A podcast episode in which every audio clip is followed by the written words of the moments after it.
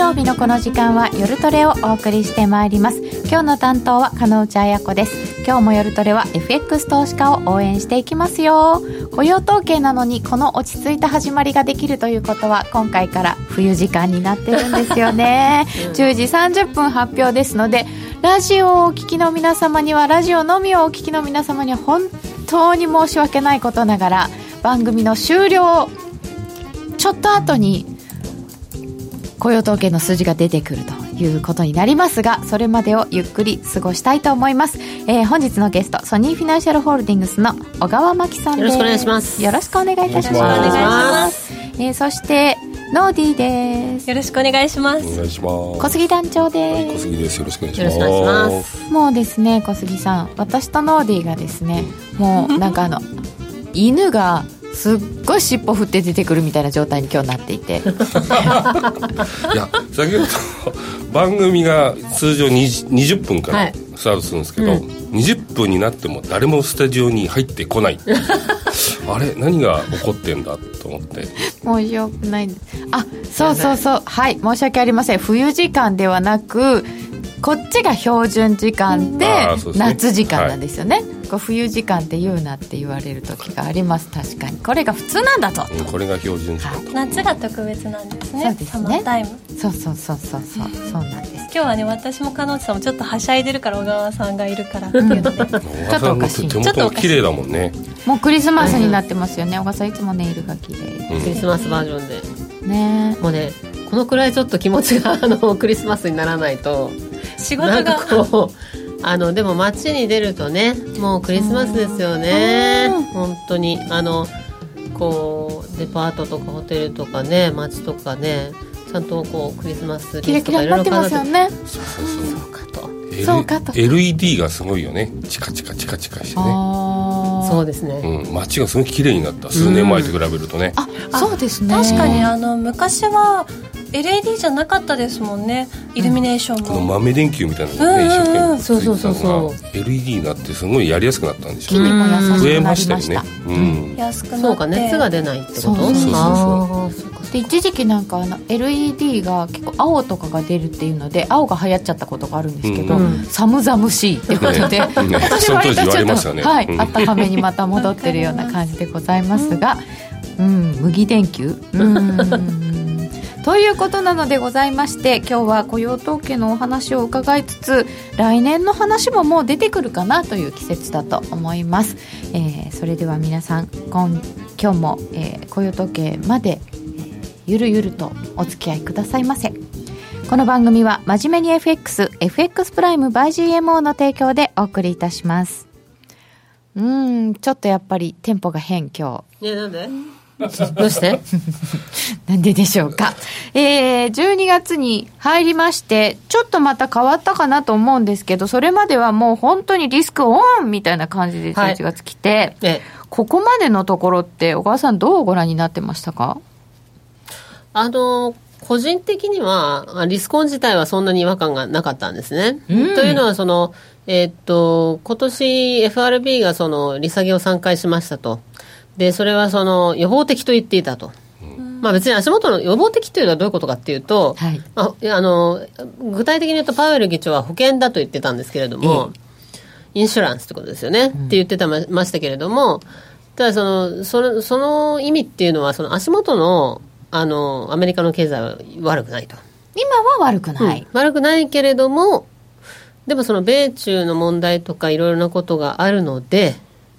えー、で製造業の景況感も悪化しておるし、うん、えー、もしかすると今後悪くなる可能性があるので、えー、予防的に利下げをしますと言って3回も利下げしたわけですね。はい。でもね、結局そのアメリカの株価は史上最高値水準にあって、はい、で、経済省も悪くないし、もうこれなんか利下げする必要ってどうだったんだろうみたいな話もあるじゃないですか。あります。でも、金融市場ではね、まだその FF 金利先物とか見ますと、うん、あのまだ追加で2021年末までで、追加で2回の利下げが織り込まれておりますと。だから、その予防的といって3回も利下げしたのに、一部の市場参加者は、か多くの市場参加者はまだ懐疑的なわけですね。そうですね。うん。どうなのこれっていうふうに思ってる人たちはいると。うん、いうことなんで、それがその金融市場でそういうふうに織り込まれてるということは、それが長期金利とかにも影響してるわけですよね。はい。で今の長期金利が適正なのかどうかっていうところは、もう経済指標を見るしかないよねっていう話なわけですよ。うん、で今、足元、日本の話があの走っていて、1本は米中。はい、でもう一本はその政治の話じゃなくてアメリカの経済ってどうだったんだっけっていう話なわけですね経済そのもの、うん、で私は基本的に悪くないと思ってるので、うんあの、今回の正直 ISM ももうちょっといいと思ったんですよ。うんうん、50を超えてくるかなとかって思ってて。っていうのは、あの、ISM の製造業景況感指数に、え先立って発表される PMI。PMI は良かったですね。は良かったので、うん、これ見たら、まあ ISM 良くなるよねってみんな思うわけですよね。でそしたら、えー、前月から悪化してましたっていうんで、うん、ちょっとその、ドル円の上昇にも109円台でしたからね。あのちょっと水刺されちゃったかなっていう感じはあると、うん、ただねそれやっぱりあの基本的に統計ってやっぱりいろいろ違うのでそういう意味ではその PMI がああいうふうに結構連続して改善してるっていうことは ISM も、まあ、行ったり来たりしながら来年の年初とか、うん、あの前半とかは改善していくんだろうなというふうには思ってるので、あんまり心配はしないけれどもあの ISM がちょっとねあのこう冴えない結果だったことによって、はい、えー、今回はちょっとその奴隷の上昇に水さされちゃったかなっていうところはあると思いますね。うんそうすると今回ちょっとこう頭重たくなったような感じがあるのはアメリカの経済そのものにへっていうのがあったから。そうそうそう、うん、でみんなその良くなるよねって思ってて期待してましたよね。そうそう。でそんなになんかこう前ねもっと何度も利下げするってみんな思ってたのに、うん、まあ悪くないんじゃないとでしかもその米中もまとまりそうだし、うん、景況感良くなってるんじゃないかと。いう期待があってで PMI も実際良かったし、うん、って思ってたわけですよみんなね、はい、でグローバルにも経済指標って結構改善してて、えー、ドイツの ZEW とかね、はい、それから中国のあの経済指標とかもあの財新の製造業 PMI とかもちょっと改善したりとか、はい、まずグローバルに経済ってちょっと底打ち感が出てるんではないかという感じが、うんうんあの今まで経済対策とかやってきてたりとか、はい、FRB も利下げしてきたりとかっていうことが、うん、まあ結構影響してきてるのかなっていうところで、うん、ちょっとポジティブなムードがこう、うん、いい感じっていう その感じが出てたわけなのに、そこにちょっと水差したかなっていう感じですね、今回はね。だからそんなにめちゃめちゃ深刻ではないけれども、まあ、ちょっと水差したっていうところですかね。うんでもう一方の米中なんですけど、うん、これがまあ目下の、一番こうみんながこうわたわたしているところで、ねはい、もう本当になんかトランプさんがなんか言うたびにわーってわーってなってるので こうどうしたらいいのか分かんないんですけど。うんまあだからね、それはあの、日替わりメニューみたいな感じになってて、うん、本当に本当良くなったり悪くなったりね、実際どうなんだって話だと思うんですね。ただその私の理解としては、あの、こういうことだと思うんですよ。多分その、えー、お互いにお互いのためにもあの米と中、うん。はい、米中お互いのためにも部分でもいいからあの一時の合意第一次の合意はしといた方がいいよねっていうのはお互いのコンセンサスではあると、うんうん。うん、だけれどもそのお互いの向いてる方向っていうかその冷たいところが違うんですよね。部分が違うんですね、ね、だからその中国はあのこれまで課してきた関税を撤廃しろと言ってると、はい、報道に報道によればね、あのでアメリカはいやたくさん物買ってよって話なんですけれどもそれだけでも取り付けられればトランプにしてみれば、うん、その農業のね部門のあの支持支持率ってのはやっぱり上げたいわけなので、あの農業の農産物とかはやっぱり買ってほしいわけですよね。うんもう彼は来年の選挙のことしか考えてないわけだから。やっぱそこはそうなんですね。もうそこはもうターゲットはとっても明確なので、彼の行動はとても分かりやすくって、来年のしの選挙に向けた支持率を上げたいっていうのは、はい、とても明確明確なので、だからその、あの、農業の部門の方々からの支持を得たいっていうのはあるわけなので、まあ、大豆とかはねその買ってもらわなきゃ困るし、うん、他のアメリカの農産物も買ってもらわなきゃ困るってことなんで、うん、そこでも部分合意できたら彼はもうとてもハッピーなわけですよ。うん、でハッピーなわけなんだけれどもその部分合意したからといってじゃあ全部これまでの関税撤廃するかっていうとそこまではねっていうのあるじゃないですか。やっぱりそ他に問題はいっぱいあるわけだからその農業の話だけじゃなくて。本当は知財とか知財とか IT のね、うん、そのの派遣の問題とか、うん、安全保障の問題であったりとかっていうのがものすごく根深くて複雑な話っていうのがもっといっぱいあるわけですよ。なのであの彼としてはやっぱりそのトランプ大統領としてはですね、うん、あのそういう複雑な問題はまあちょっとその大統領選の後にまあとりあえず置いといて 横に置いといて、農業だけでね、もうとりあえず合意しようと思ってたわけなのに、中国の方は今度高い球と上げてきちゃったから、うんいやいや、うん、いやいやちょっと待ってよと。そんな全部ね関税撤廃とか悪いけどそこまではちょっと考えてないんだよねっていうところで今ちょっとこう多分揉めてるっていうかね感じなんだと思うんですよね。なかなかそうするとでも折り合わないですよね。折り合わないね。折り合わないですけれども、あのやっぱりちょっとね一つ私は今回の問題であの思ったのはね、その香港の話あるじゃないですか。はい。で香港の話っていうのは結構深刻で、うん、あのやっぱり逃亡犯条例の話からもうあの自由を自由民主を求めるねそのフリーダムを求めるそのあのこうデモに変わって形がもうテーマが変わっちゃってるわけなので、あのとてもとても深刻なわけですよ、うん、でも中国政府にとってみればそれってとても厄介な問題なわけですよ。で、ね、そこに対してそのアメリカの議会がやっぱりあのえー、その彼らを支持するような、はい、その法令を作って、議会を通したわけですよね、うん、結局ね。であのそのことっていうのは結構ね重要で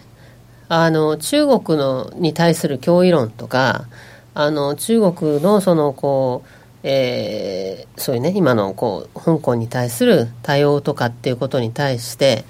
あの非常に厳しく見てるっていうかね、うん、それはそのトランプさんが別にその暴走してるわけでも何でもなくて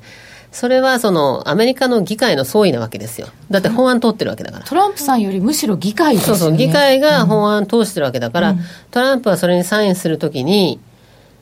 結構渋々サインしてるわけですよね、うん、彼は別にそのそんなにね人権問題とかそこまであんまり多分考えてないので、そのまあ、サインはしたしたけれどもどちらかというと人権問題ってアメリカの議会は非常に重視していて、で議会の総意としてその法案を通したと。はい。っていうことなのでこれって別にその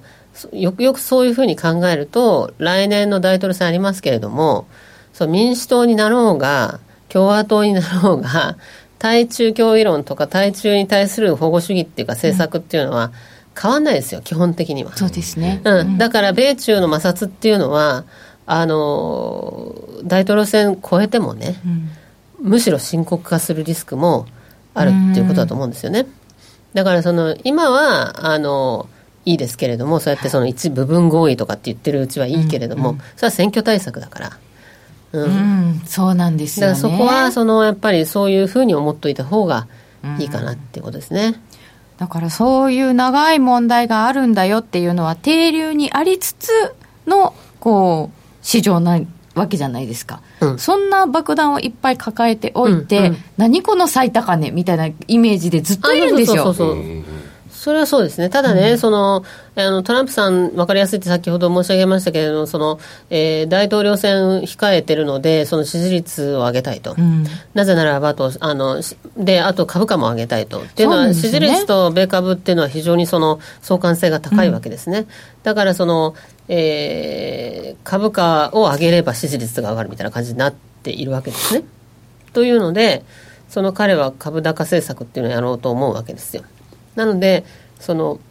米中の問題も部分的でもとりあえず合意は、その選挙前は合意しようよみたいな、まあ、今まで散々その海外叩きやってきちゃったんで、いろんなところと握手して、まあまあ、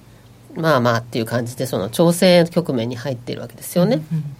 でそれとかその減税の話とか出てきてるわけですよね。そうですね。景気浮揚しないと、うん、あのこれまでのその2期目の大統領選で景気悪くなって勝った人いないんですよね。うん、あのカーターさんの時とそれからブッシュ父の時は、やっぱり景気後退になっちゃったんで、2期目は通ってないわけですね、再選されてない普通は2期目再選確率はすごい高いんだけど、はい、景気が悪くなっちゃったその2人はダメだった。そうそうそうそう、ん、だからまあ彼は景気よくしたいし、うん、株も上げたいしっていう話なのでそういう政策を打ってくるわけなので、うん、まあやっぱりそういう期待市場は期待で動くのでそういうふうになるだろうよと思ってで低金利も続くし、うん、っていうことで株はまあ上がりますよね。とりあえず、ただそれがいつまでですかっていうとまあ私はその大統領選超えてからちょっと気をつけた方がいいかなと思ってますけどね。あ、うん、その前までは結構いいかもしれないけど。大統領選前になんかこう大幅な調整局面みたいのってあるんですか？このままなんかこう一本調子に上がっていくとちょっと天井重いんじゃないかな、みたいな気持ちなんですけど。それはね大統領選次第っていうところもあって、はい、あのー、今みたいなねその選挙まあちょっとちょっと最近人気下がってきちゃったけどエリザベス・ウォーレンとかねそういう人があの票があの支持率が上がってきたりとかすると結構株下がったりとかするかもしれないですよね、うん、まあ、そのちょっとかなり極差っていうかねその企業に対して厳しい人とか厳しい人だしそうですね。であの増税するとかね、うん、そのいうことで社会保障とかそういうところのためにその6兆ドルとかっていう話になってきちゃったからちょっとおいおいってなって今ちょっと支持率が下がってるわけですけれども、だその極左のあのバーニー・サンダーズとかあのエリザベス・ウォーレンとかっていうのはやっぱり今支持がちょっとさ、うん、あのちょっとやりすぎじゃないのみたいな感じになっていて、少しその支持が下がっていてであの今度はそのえー、元副大統領の、あのなんだっけ、あの人。あのバイデンさんバイデンさんがちょっと上がってきていて、うん、でブルームバーグ氏は出てきたんだけれども、はい、ブルームバーグ氏は金融市場の人しか知らないから アメリカの多くの人たちはブルームバーグ、フー、フー、フーイズブルームバーグっていう感じ本当ですか？あれ、でもニューヨーク市長ですよね。ニューヨークの人は知っている。あニューヨークの人は知ってる。ニューヨークの人は知ってる。か、でもアメリカ全土で見たら違うんですね。なるほど。全然知ら知られてない。知名度ないですね。全然。あコメントにフェイクニュースばっかり配信する。ブルームバーグニュースが今度なんかね、こう難しくなるねみたいな話がありましたよね。それはね、私思うんですけど、社員の人一番困ってると思いますよ、多分。ね、本当ですよね、だってブルームバーグは9割株持ってるんだから。確かに。でそしたらね、そのブルームバーグ氏に対するそのネガティブなニュースって配信できしにくいですよね、だってね。民主党の方はもう全部もう出します、調査しませんみたいなこと言って、じゃあ、じゃあ共和党も出すなよみたいなトランプさんが言ったりなんかしてますよね。そうそう。でもね、アメリカのメディアって、やっぱりもともとね、あの結構あのなんとか政治色は濃いんですよね、うん、で日本みたいに、まあ、日本も実は政治色あるんだけど、ニュートラルですみたいな顔してるだけかもしれないけれども、ただその基本的にね neutrality というのは非常に重要ななんだけれども、アメリカのメディアっていうのは割と公言してるわけですね。旗を明らかにしてますよね、う。ん、なんかだからななんだ？あの、うちは中日新聞なのでドラゴンズですみたいなのを政治についても言ってるみたいな。そうそう。だから日本のメディアが取ってるニュースっていうのはほとんど CNN と、ニューヨーク・タイムズと、ワシントン・ポストなんですよ。あの政治系系のニュースはね。そう全部あの反トランプなんですね。全部全部反トランプなので、もう明らかに反トランプなので、反トランプのニュースしか日本に入ってきてないってことですね、基本的に。だからあの、選挙の時ね、前回選挙の時に間違えましたよね。そうそうそう。確かに。だからそういうね、ところで、その、我々もちょっと気をつけなきゃいけないのは、はい、あの、いろんなとこから情報っていうのはやっぱり得なきゃいけないなっていうのは、あの、16年の選挙の時の反省点としては、やっぱりあるということなんですけれども、うんあのだから来年も大統領選だからそこは気をつけて皆さんね、うん、見て見ておいていただきたいなっていうのもありますしあとはあのそういう政治色メディアが濃いんだけれども、うん、あのやっぱり9割も株持ってる人が大統領になっちゃったら、うん、ねま万万が一その大統領選で勝っちゃったりなんかした日には。どうするんだろうっていう感じですよね。選挙広報局みたいになっちゃいます？うんそれはちょっと変かな？アメリカのね、うん、あのホワイトハウスの広報みたいな感じになっちゃったら、ね ね、そうですよね、うん、広報ですよね、うん、なんかね万万が一って小川さんが言うくらいちょっとなんかあんまり可能性は高くないかなとは思いつつも、万万が一になっちゃったら、うん。分かんないからね。だって何が起こるか選挙って。その時の風でねいろんなことになりますから、基本的にはないとは思いますけれどもでも分かんない。です民主党の候補っていうのがそもそも結構どんぐりの背比べみたいな感じになってるのであの、まあ、基本はトランプさんが強いんだとは思いますけれども、まあ、とはいえ決めつけもできないし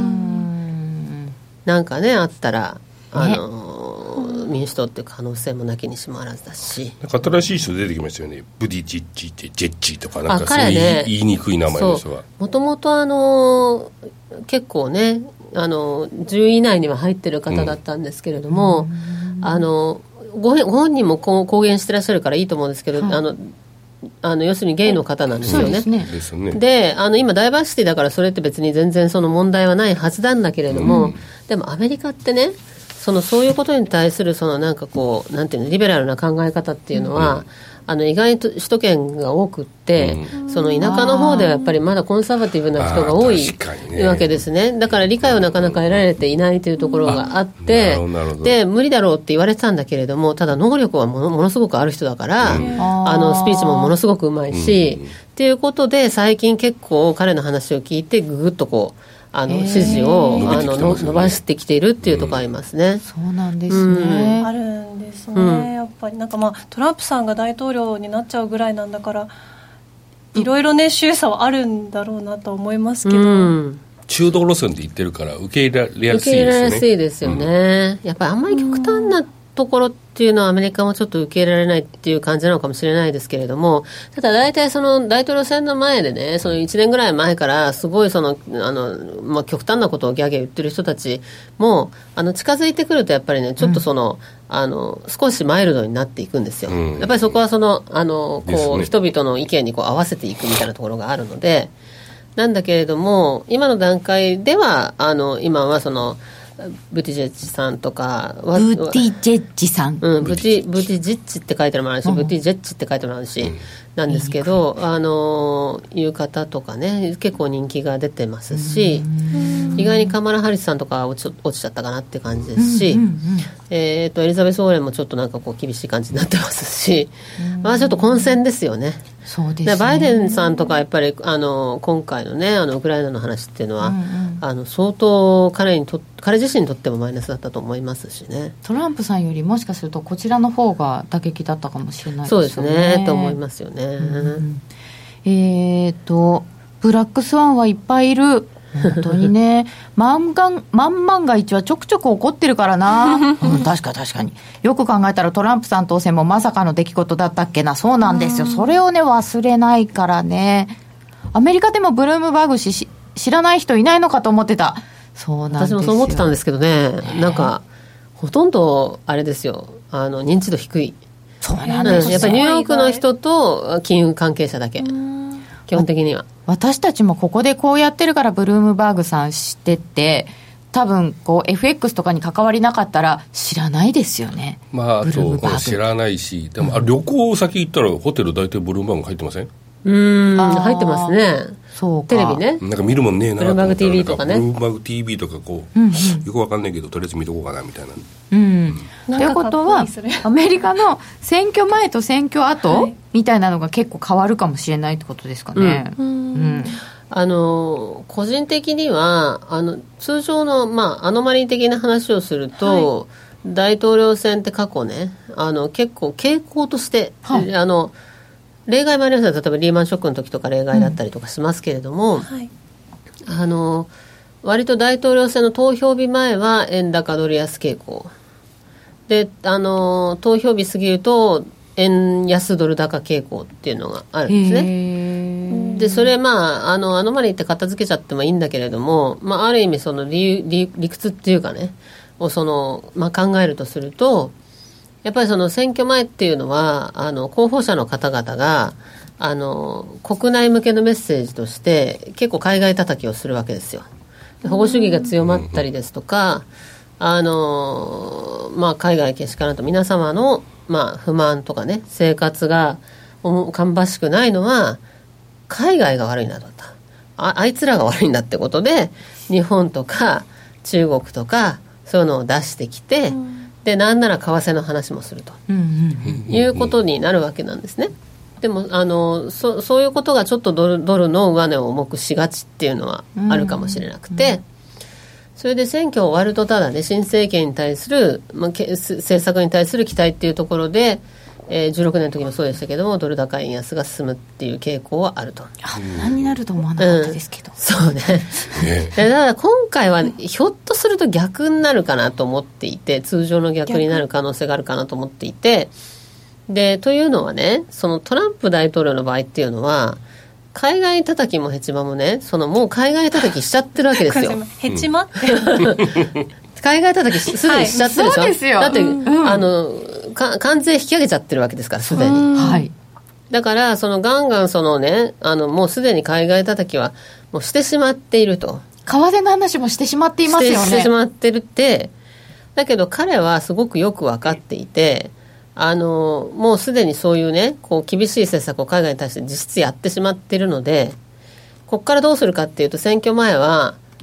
あのその調整に入るわけですね。だから一部部分でも合意しましょう。そうかそうか。良い材料にするために。良い材料にしてでまあまあと仲良くしましょうよみたいな感じになるわけですよ。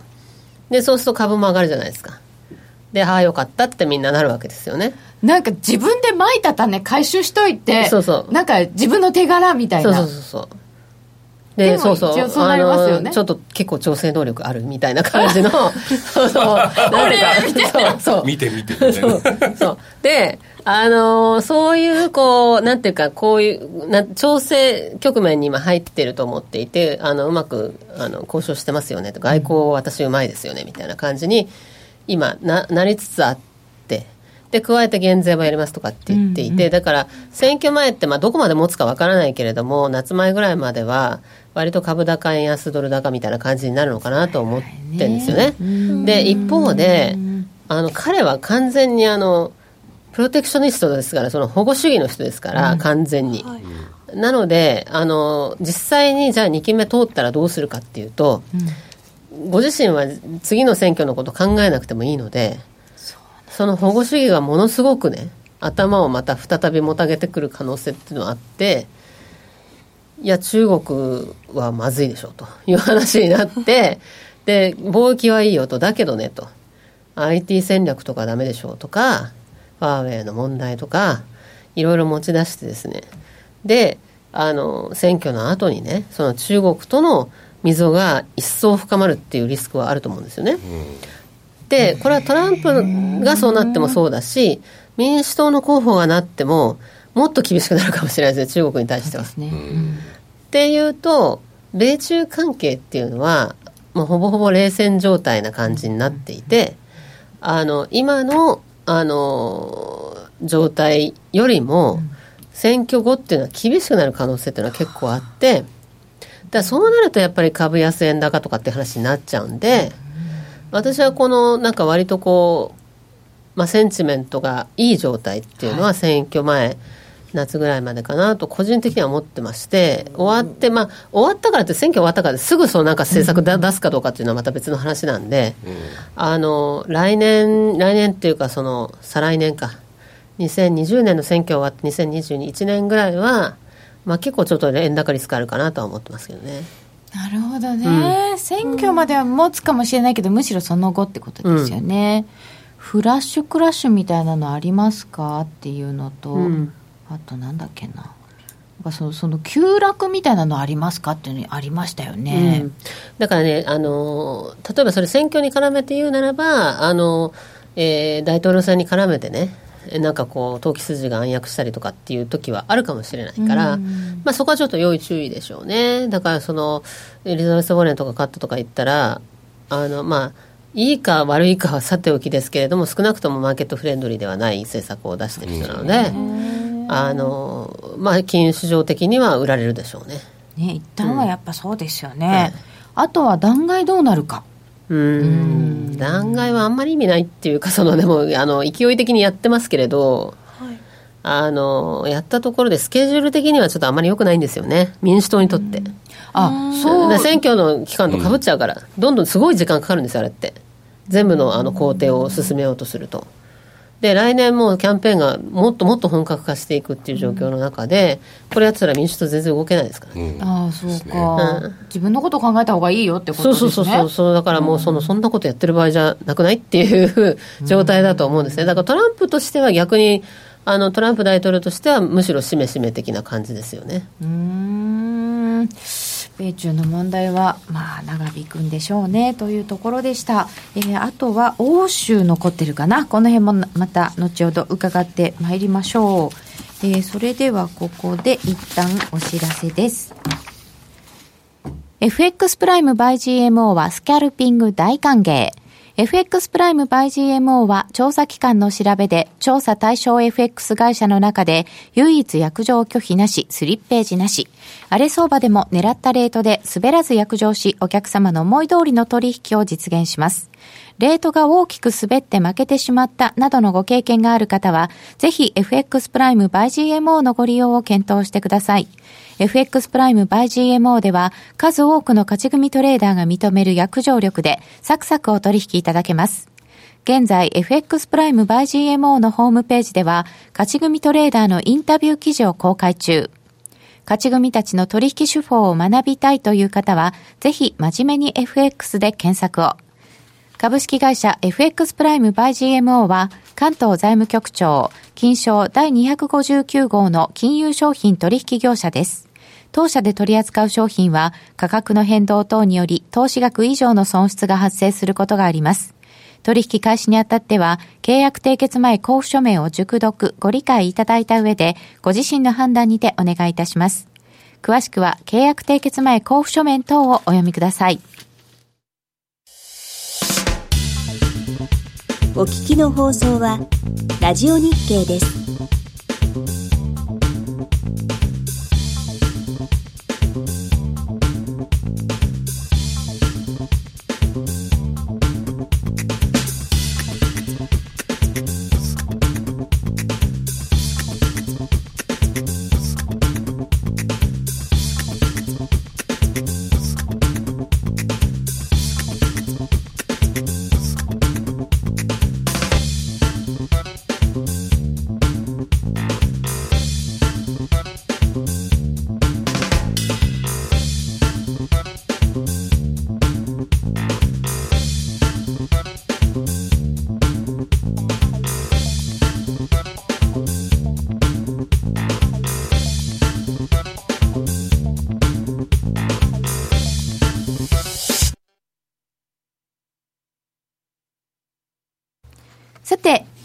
小川真紀さんをお迎えしております。今夜の夜トレ。そろそろ雇用統計のお話もしていかないといけませんよね、はい、ちょっと大島うっかり忘れた。忘れないで今日は雇用統計ですよ、はい、そうそう私マクロンさんとかトルドーさんの話も気になるんですけどちょっと後でね、えー、10月の雇用統計は予想に反して強い数字でした。結構びっくりしました。なんかあの GM のストライキがあるからねとか、うん、国勢調査の人がいるからねとか言ってたのに、えー、12万8000人の増加でした、うん、2 3 0銭爆投しましたもんね。爆投、ね、小杉団長の当たりだった、うん、そう。2 3 0銭上がるとあすごい動いたって気持ちになりますよね今ねえー、そして、じゃあ今月の予想はどんなかというと、はい、11月の雇用統計は、大体非農業部門雇用者数が18万3000人の増加というのが民株の予想。GM のストライキが終わって4万6000人ぐらい押し上げられるそうです。あ、ストライクって書いちゃった。ストライキです。失業率は3.6%で、えー、ちょっと、ちょっと悪くなる予想。で、賃金は0.3%。前年比では3%の伸び。まあ大体そんなもん。結構ね、幅広かったです。あの予想出してる会社さんによっては、失業率も悪化するし、賃金もなんか2.6とか、なんか結構低いところもありましたけど、まあ大体こんなもん、で、これぐらいで出てくれば、ドル円あんまり動かずって感じですかね。うん、このくらい出てくればね。で、お母さんはどういう予想ですか？あの私もこのくらいで、あの、希望としては出てほしいです。あの、希望としてはね。てか、あの、やっぱり15万人をしっかり超えてくるかどうかっていうのは、あの、一つの、あの、ポイントであって、15万。はい。はい、で、あの、自分、15万超えてくれば、まあ、そんなにね、あの、予想を下回ったとしても、例えば16万、17万だったとしても、あのドル円とかに響いたとしても、まあ、本当に一瞬とかそんな感じだと思いますよ。まあまあ基本的には悪くないよねっていう話ではあると思うので。でそれがその一桁台だったりとかねちょっとそのものすごく弱かったりとかするとあのやっぱりドル安になったりとかする可能性はあってあの今週発表されたその ISM の製造業も非製造業も弱かったのでいきます。雇用指標前座さんたちです、はい。はい。悪いんだこれが。悪いって言ってもね、はい。あのめちゃめちゃ悪いかっていうとそうでもなくてただあの製造業についてはちょっとちょっとがっかりだったかな。ああ先ほど ISM 製造業。そう PMI が事前に発表されるあの製造業 PMI っていうのが結構伸びてたのでしかも改定値も良かったので、あのこれは製造業の ISM は良くなるだろうと。うん。みんな思うわけですよ。であの今の金利の、ね、見通しそのあと2回利下げするとかっていうのはちょっと行き過ぎじゃないのっていう話になれば、はい。アメリカの長期金利も上がってドル高円安の方に触れるかなとかって思うわけじゃないですか。うんうん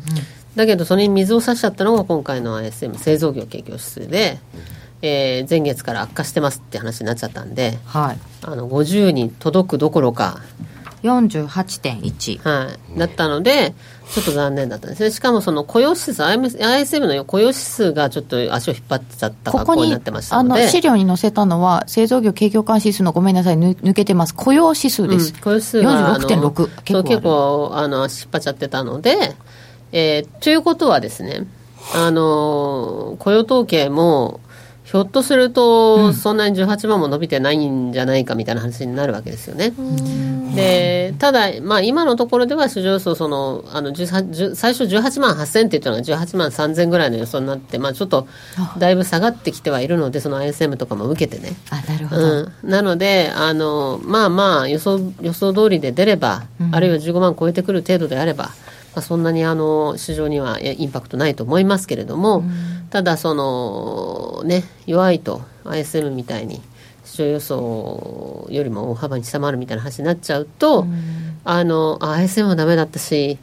雇用統計もダメだったんだみたいな感じで、がっかり感がちょっとなんかこう、あー。強くなる。アメリカの景気上に狙っていこうっていう気持ちにならなくなっうん、てきちゃう、結構水差しちゃう感じになりますよね、だから今の段階で結構あのねあのここ1週間ぐらいはその200日移動平均線もこうちょっと超えてる感じだったんですけれども、それまでちょっと下回ってきちゃったりとかして、はあ、ちょっと残念だなみたいな雰囲気雰囲気がねちょっとセンチメントに影響する可能性はあると。だけど個人的にはそうは言ってもあの PMI がいいから結構こうぐぐっと右肩上がりになってるんで、アメリカの景気って製造業の景況感ってもうちょっと結構底を打ってて来年にかけては ISM の方も行ったり来たりしながら、まあ、回復するんじゃないかなとは思ってますけどね。あの中国の PMI はい。もなんかちょっと良くなってるっていうのとかが、あと、まあね。欧州もちょっと良くなってる。良くなってますね。で。そこでこうそこは打ったんだねうん。っていうのが、関係者としてはすごいこう期待じゃないですか。一筋の光がみたいな。ただこうその後 V 字回復はちょっと厳しいよねってなんか L じゃないみたいな話も出てるじゃないですか、うんうんそうですね。そこは打ったんだけど成長はするうんみたいなのが、それこそその米中はずっと長引くんだよね、うん。そういう構造的なもうなんか構造的ななんかもうせ世界の貿易がすごくこう活発に行われてみんなで成長みたいなのと世界変わったんじゃない？みたいな。まあまあちょっとそこは変わったかもしれないですね、確かにね。まあインフレも起きにくくなってますしね。っていうところありますけれども、あの、ただ、その、えーこういうふうにみんなが製造業の景況感が悪化してきましたとかっていうことですごい心配してる間にも、はい。はいアメリカの個人消費ってのは強いわけですよ、基本的には。はい。はい。で、あのーなので、まあ、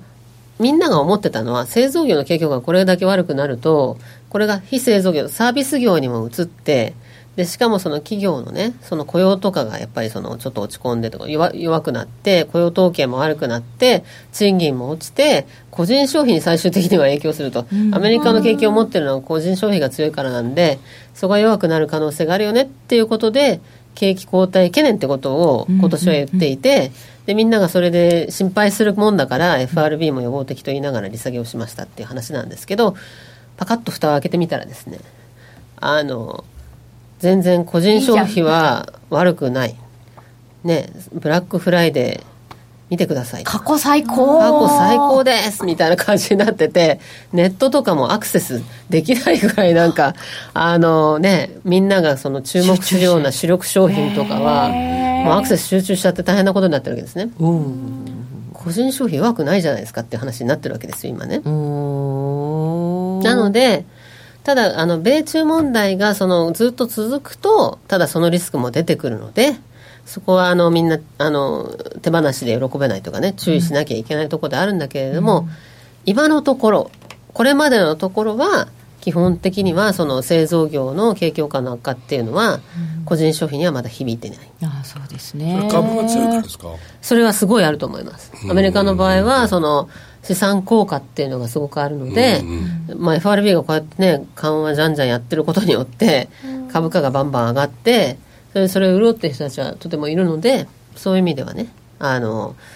資産効果が支えてるっていうところもあると思います、予防的とはいえ3回も利下げをしました、はい、でまあ技術的なオペとはいえニューヨーク連銀がやっぱりお金を出してます、はい、これもありますよね。そうですね。あると思いますね。金利も下がってますもんね、はい、そうなんですよね、うん、そうするとじゃんじゃんをちょっと待って借りようぜっていう雰囲気がなりやすいですよね。うん。でも金利が下がるのが不安だったんですよね。逆転するとか、うん、もう忘れちゃいますよね、うん、そうそう、うん、どうなんですか？ハイパーインフレみたいなことはあんまりアメリカは関係ないんですか？いや関係はありますよ。とても。ハイパーインフレになったらよくないけれども、うん、ただ今はその、えー、イエレン議長の時にですねあの高圧経済っていうことを言い出したんですよね。高圧経済。で高圧経済要するにあのあの目標のインフレ率よりも2%って言ってるわけだけれどもそれをあのガーンと上回ったとしても、うん、まあ当面緩和は続けるよとかね、うん、上回っても良いのだと、はい、そのくらいにならないと今ってインフレって上がらないっていう、うん、あのことなわけですよね。だからあのそういう考え方でいくならばまあ多少のインフレは別にあのいいんじゃない？だってっていうのはねあの関税引き上げてるじゃないですかアメリカ。そうです、ね、アメリカ関税引き上げてるが実際インフレ上がってるんですよ、うん、ですよね、うん、上がって普通ですよね。ですよね。あのコア PC デフレーターとかそういうところにあんまり出てきてないんだけれどもあの CPI の方のあの消費者物価指数の方は上がってるんです結構、うんうん、それでもみんなそんなに苦しんでないんですよね？そう。個人消費がいいってことは、ね。はい、ああなるほどね、うん、お米中問題は夫婦関係に似ている気がします。でもそれって結構大事な観点ですよね。仲がいい時はリスクオン喧嘩したらリスクオフ。うん、だからね結局政治って、うん、あの国際政治も外交も人間がやってることだからあのそういう夫婦関係じゃないですけれども機微みたいな、うん、そういうかんかあの夫婦関係についてはちょっとお伺いしたいところですけど本当だここここ語る資格ないじゃないですか私たちょっと私たちとか今の話を聞いていやそこに可愛い子供がいるのかなとふと思っちゃいましたああ子供子はかすがいがあるかってことですかそれで全然違う違うじゃないですか違うんだ確かにね、うん、確かにねね、子供がいるから我慢できるみたいなねお互いあったりすると思うんですよね。なるほど、ね、違うのかな？でもねそそれ結局私思うのはそうやってそのあの人間がやってることなんですよ。政治も外交も。だからその相手がなんかちょっと面白くないなこいつっていう 人かそれともやっぱり本当にね仲良くしてだからその安倍さんとあのトランプ大統領は結構今も信頼関係があると聞いているので、あのやっぱりそれでねあの茂木さんがその米日米のあの貿易交渉もなんかうまくちゃちゃっとまとめちゃいましたけどあれもものすごく急いでシャッとやっちゃったわけですよね。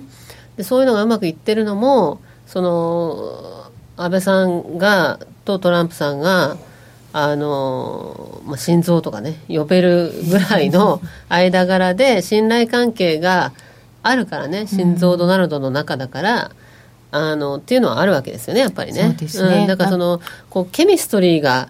合うかどうかっていうのは あの割と大大事外交で結構大事な話だと思いますよ。あの経済もあの政治も結局人が動かしてるわけだから。そうですね。うん、そこはあの相場やってる皆さんはあの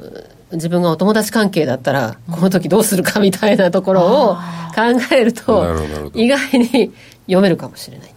そうですね。でトランプさんはああだあの人だなみたいなね 想像の仕方をねあの人何が好きだからこれ持っていこうとか。そうね。あるかもしれないですね、さて、えー現在のところドル円108円56銭近辺。じじじわ？じわでもないか。じうーんまあそんな動いてないな。ユユーロ円が120円44銭45銭。ユーロドルで1.1093近辺となっています。10分後予想です。えっ、と30分に出るから40分までにどっちでしょうか。上下横。小杉団長がこのところ成績いいんだよね、ずっと上って言ってるんですよ。あそうですか。素晴らしい。ずっと上上上って言ってるんですけどで先月20銭上で爆投っていう。今日はねはい。多分落ちる。珍しい。小杉団長がそんなこと言うなんて？どういうこなんかチャーとトがやっぱり良くないね。えー。へえなんかこう切れたらなんかすげえなんか7円台とかまでいっちゃいそうな。本当ですか？あら。し知らないですよ。だって誰かが言ってました。あ誰かが言ってたんですか？本やだズルじゃないですか。当じゃあじゃあノーディは？え私？小杉さんがした？10分後でしょ？そうですよ。10分。でもな。ドル円な。すごいね。いつも以上に悩んでんじゃん。ね。えっ、と私はじゃあ横で。えすごい。みんなそんなサクサク決めます、横？うん。だって全然動かない気どこのがする横ですか？10銭？10銭。上下10銭。上下10銭30分から40分の間にどっちが行っても戻ってしまう。わかる。だってでもチャートなんかじりじり下なんだもんな。いいや上で。上で。お揃ったじゃないですか。下上横。という予想になりました。22時30分から40分の間にこんな風になりそうだなという予想をしてみました。皆さんはいかがでしょうか？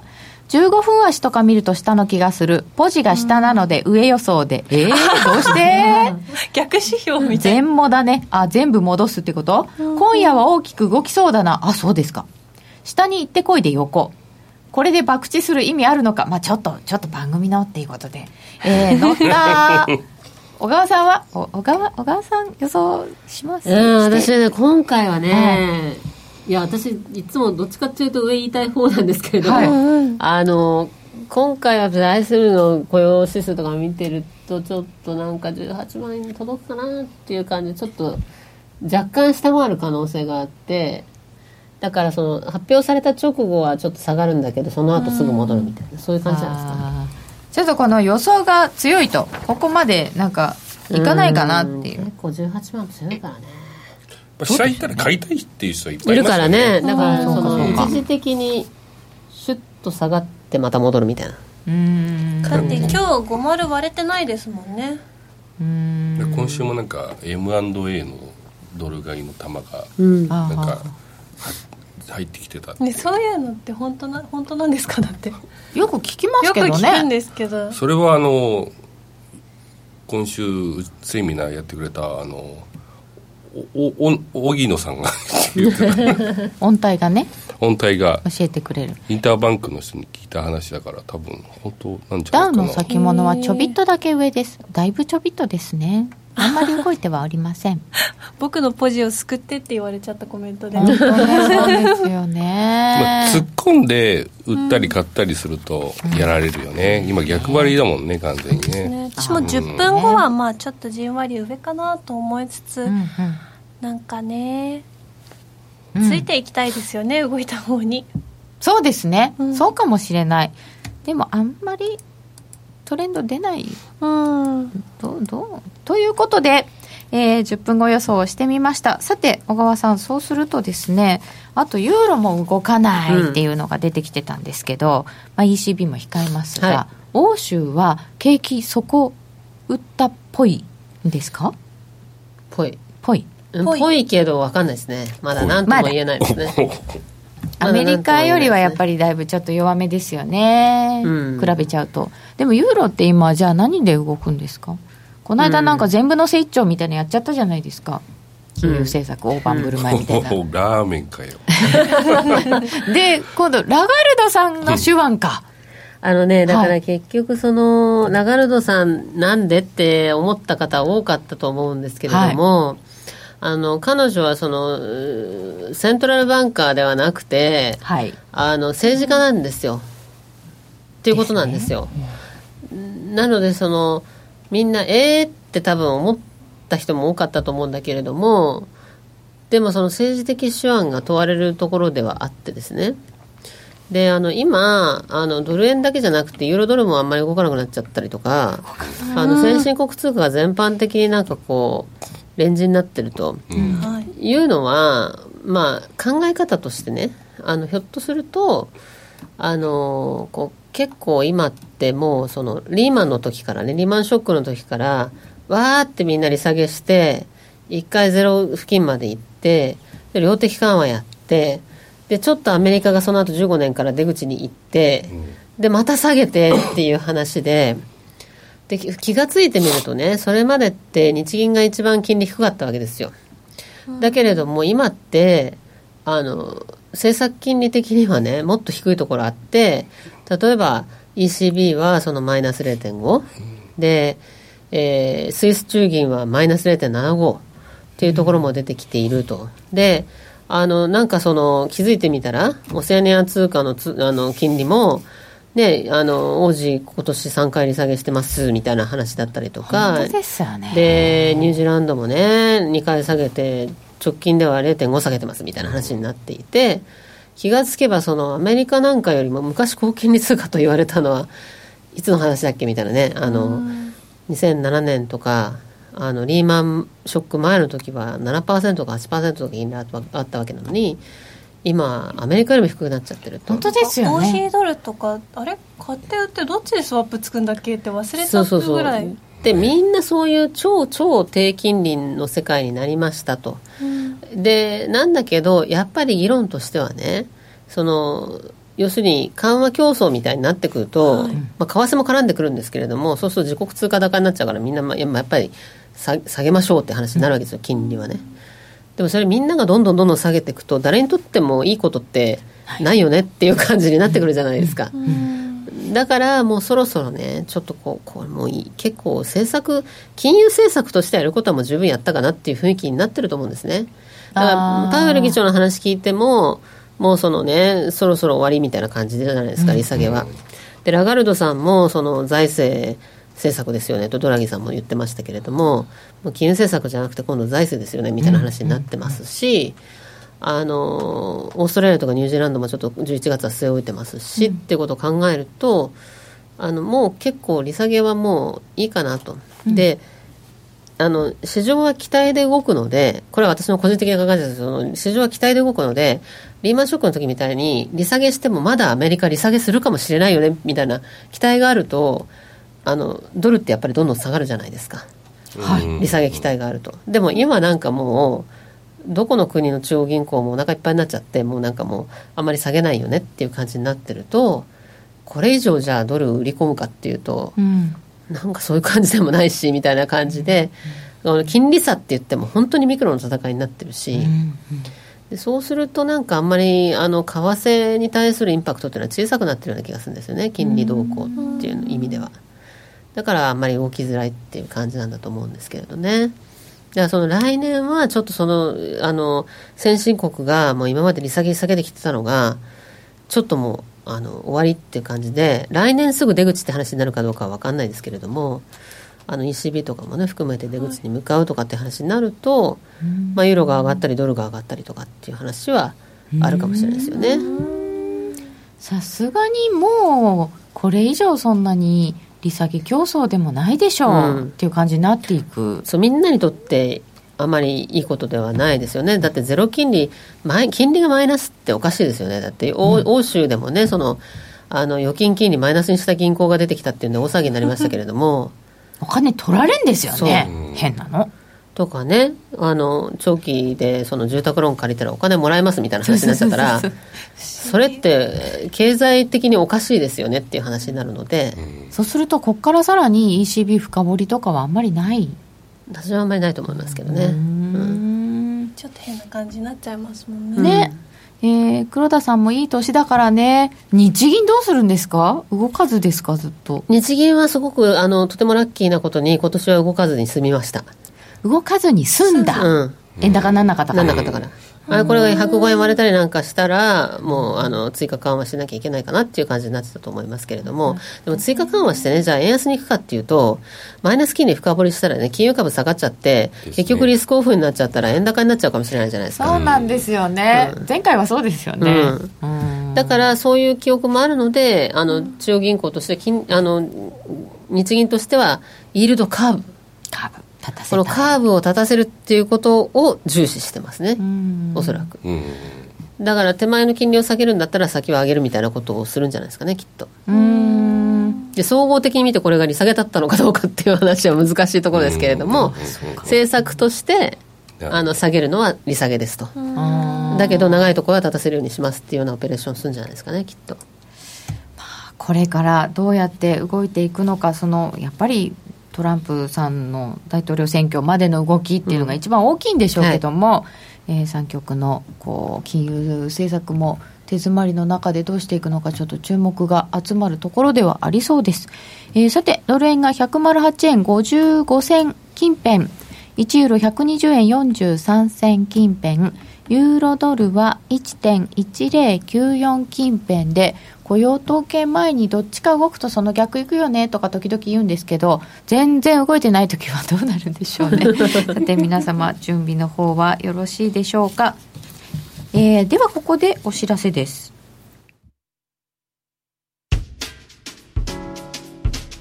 お聞きの放送はラジオ日経です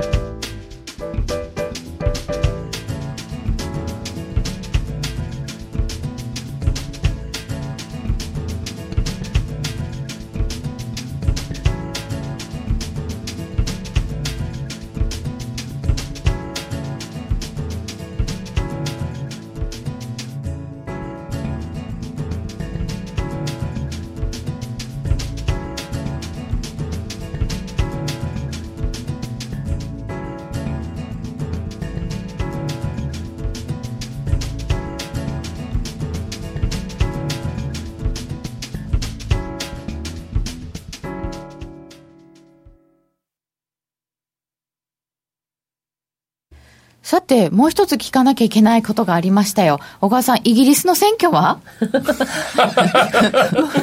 数十秒しかないのに無理ないや、でもね、あの、これ意外や意外ってこともあるので気をつけた方がいいですよ、本当に。本当ですか？みんな保守党が勝つと思ってるけれども。ああ、えおやおやおや。労働党勝つとどうなるんですか？えー、こんな時間ギリギリのところで聞いてしまった私でしたけど。